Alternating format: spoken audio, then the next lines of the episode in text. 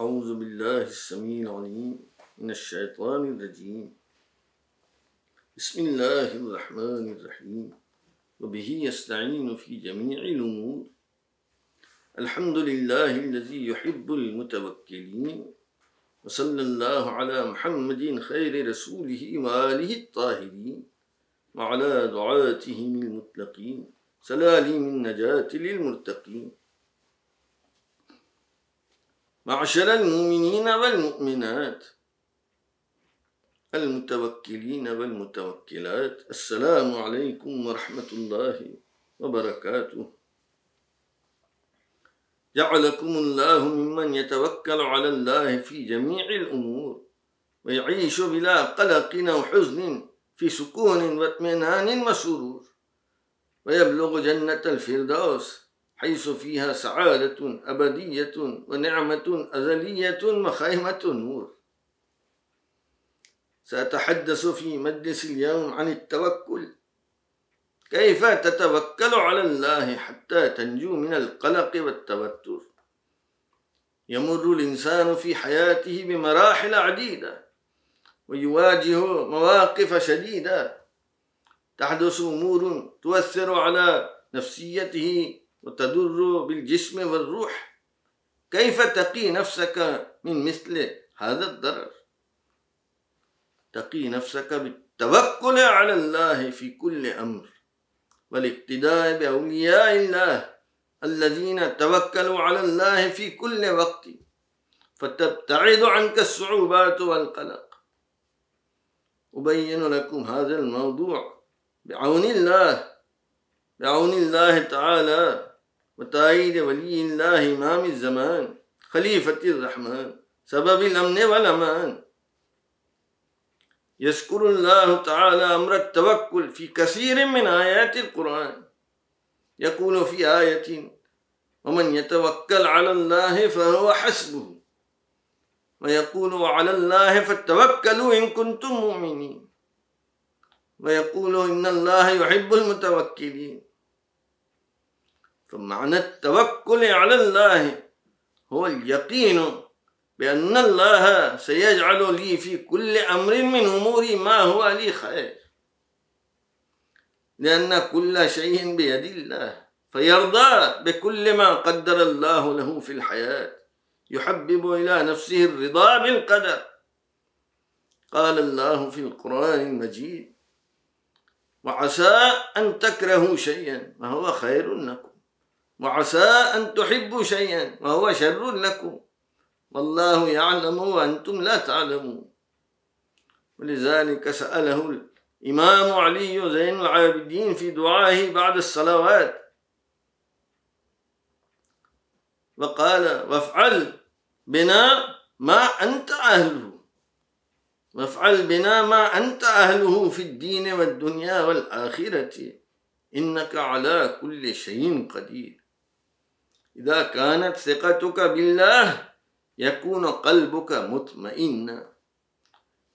وليس معنى هذا أنك لا تقوم بالتدبير في أمورك بل عليك أن تجتهد على قدر طاعة طاقتك في تدبير جميع أمورك على ما يرام. لا تقلق ولا تحزن ولكن دبر. كما قال أمير المؤمنين صلوات الله عليه لا عقل كالتدبير.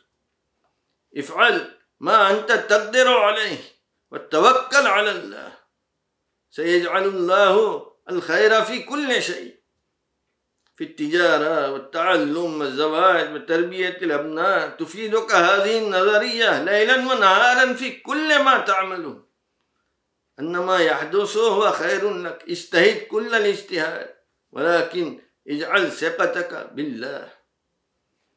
ذكر أن ما قدر الله كائن. ماذا في يد الإنسان؟ كل شيء في يد الله. إذا علمت ذلك يسهل عليكم سبيل التوكل. أولا ثبتوا في قلوبكم اليقين.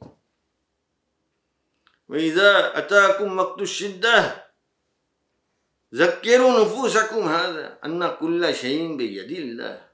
عدوا الله داعما. فالله هو الرازق.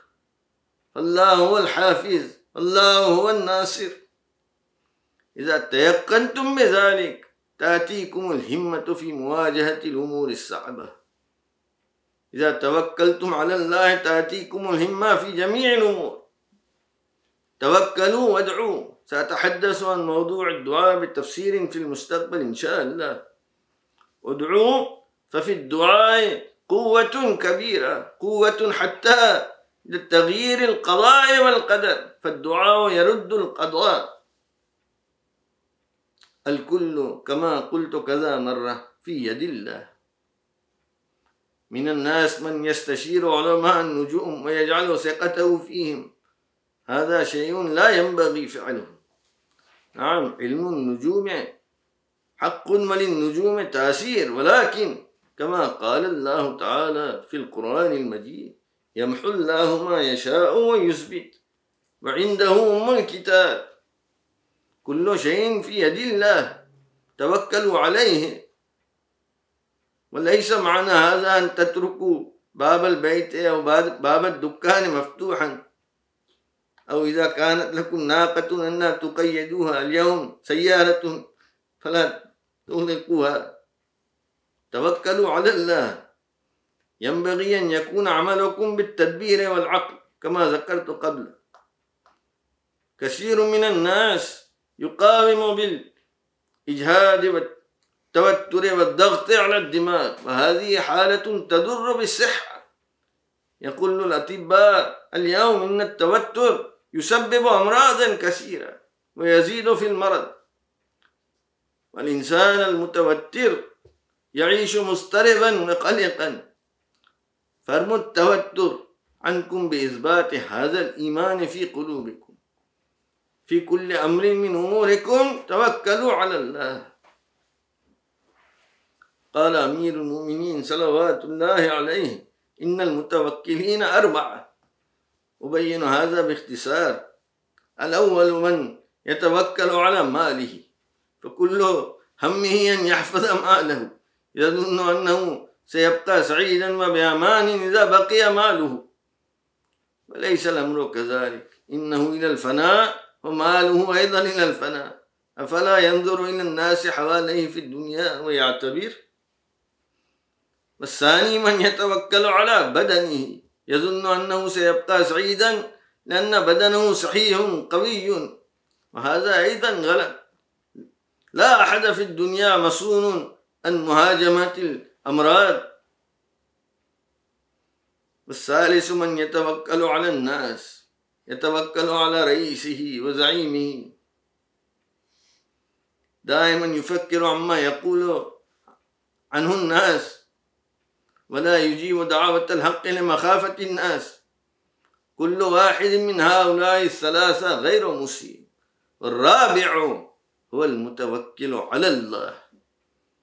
هذا هو العاقل بعينه الذي يتوكل على الله في كل أمر.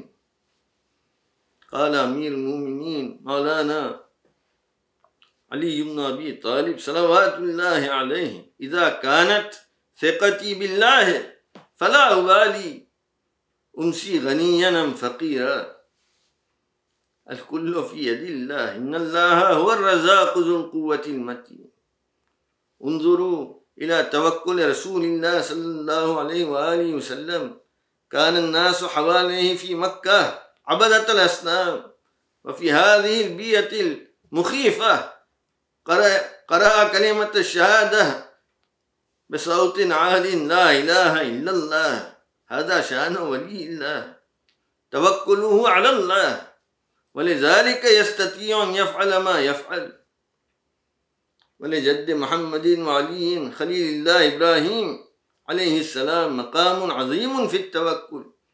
يذكر في مجالس الوعظ دائما. لما أقعده العدو في المنجنيق واستعد أن يرميه في النار. كيف كان توكل ولي الله؟ وأمثلة أولياء الله في مثل هذه المواقف كثيرة. خصوصا مقام سيد الشهداء مولانا الإمام الحسين في كربلاء يوم عاشوراء. لما هاجم عليه الأعداء من كل مكان وعزموا على قتله. ما عظم توكله على الله حيث التجا إليه في الدعاء قائلا اللهم أنت ثقتي في كل كرب ورجائي في كل شدة وأنت لي في كل أمر نزل بي ثقة وعدة. وفي عصر الداعي السابع والأربعين مولانا عبد القادر نجم الدين رضوان الله عليه. نادت فرقة من قطاع النسل وانقطاع تسلسل الدعاة. ووسوس أشخاص من بيت الداعي نفسه بقول الزور هذا. سأل سيدنا أحد من المؤمنين كيف تنام في مثل هذه الأحوال؟ فأجابه مولانا نجم الدين أربط حزمة الهموم والقلق كل ليلة وضعها عند الحائط على هذا الرف. ثم أدخل غرفة النوم وأنام بسكون. فهذا ولي الله. توكل توكله على الله دائما. لما خرج مولانا طاهر سيف الدين من مسكنه في سيفي محل لآخر مرة متوجها إلى جبل ماتران حيث توفي بها. بعد أيام كان العم الأجل حاتم باي صاحب معه في السيارة. فقال له مولانا طاهر سيف الدين سكينة. كانت تبكي على فراقنا بالسفر. سكينة هي والدة والدتي الكريمة. ثم تلا مولانا طاهر سيف الدين هذه الآية الشريفة. فإذا عزمت فتوكل على الله. فما عظم توكل موالينا الكرام في كل عمل وكل أمر وأوان أيها المؤمنون والمؤمنات اجعلوا ثقتكم بالله في حياتكم في جميع اللحظات وخاصة في الأوقات التي تأخذون فيها أصعب القرارات. ذكروا أنفسكم في هذه الأوقات أن توكلي على الله اقتدوا بأولياء الله الكرام في ثقتهم بالله واقتفوا آثارهم توسلوا بهم عند الله وادعوه ثم خذوا في العمل. قصدنا للآخرة. توجهنا إلى الله. إننا آمنا بالله وأطعنا الله وأولياءه فتيقنوا أننا بشفاعة أولياء الله واصلون إلى ساحل القدس إن شاء الله تعالى. ويكون على ألسنتكم هذا التسبيح في الإبكار والأصيل. حسبنا الله ونعم الوكيل. أعانكم الله بحرمة محمد وآل محمد ودعاتهم. على أن تجعلوا ثقتكم بالله في جميع الساعات. وكشف كرباتكم بحرمة علي المرتضى كاشف الكربات. وغشاكم في الآل والمال والتجارة والمعاش بأوفر البركات. ورعاكم في كنف حفظه والأمان والسعادات والفرحات. والحمد لله رب العالمين. والصلاة والسلام على رسوله سيدنا محمد وآله الطاهرين. وسلم تسليما متصلا إلى يوم الدين. يا صباح الخميس.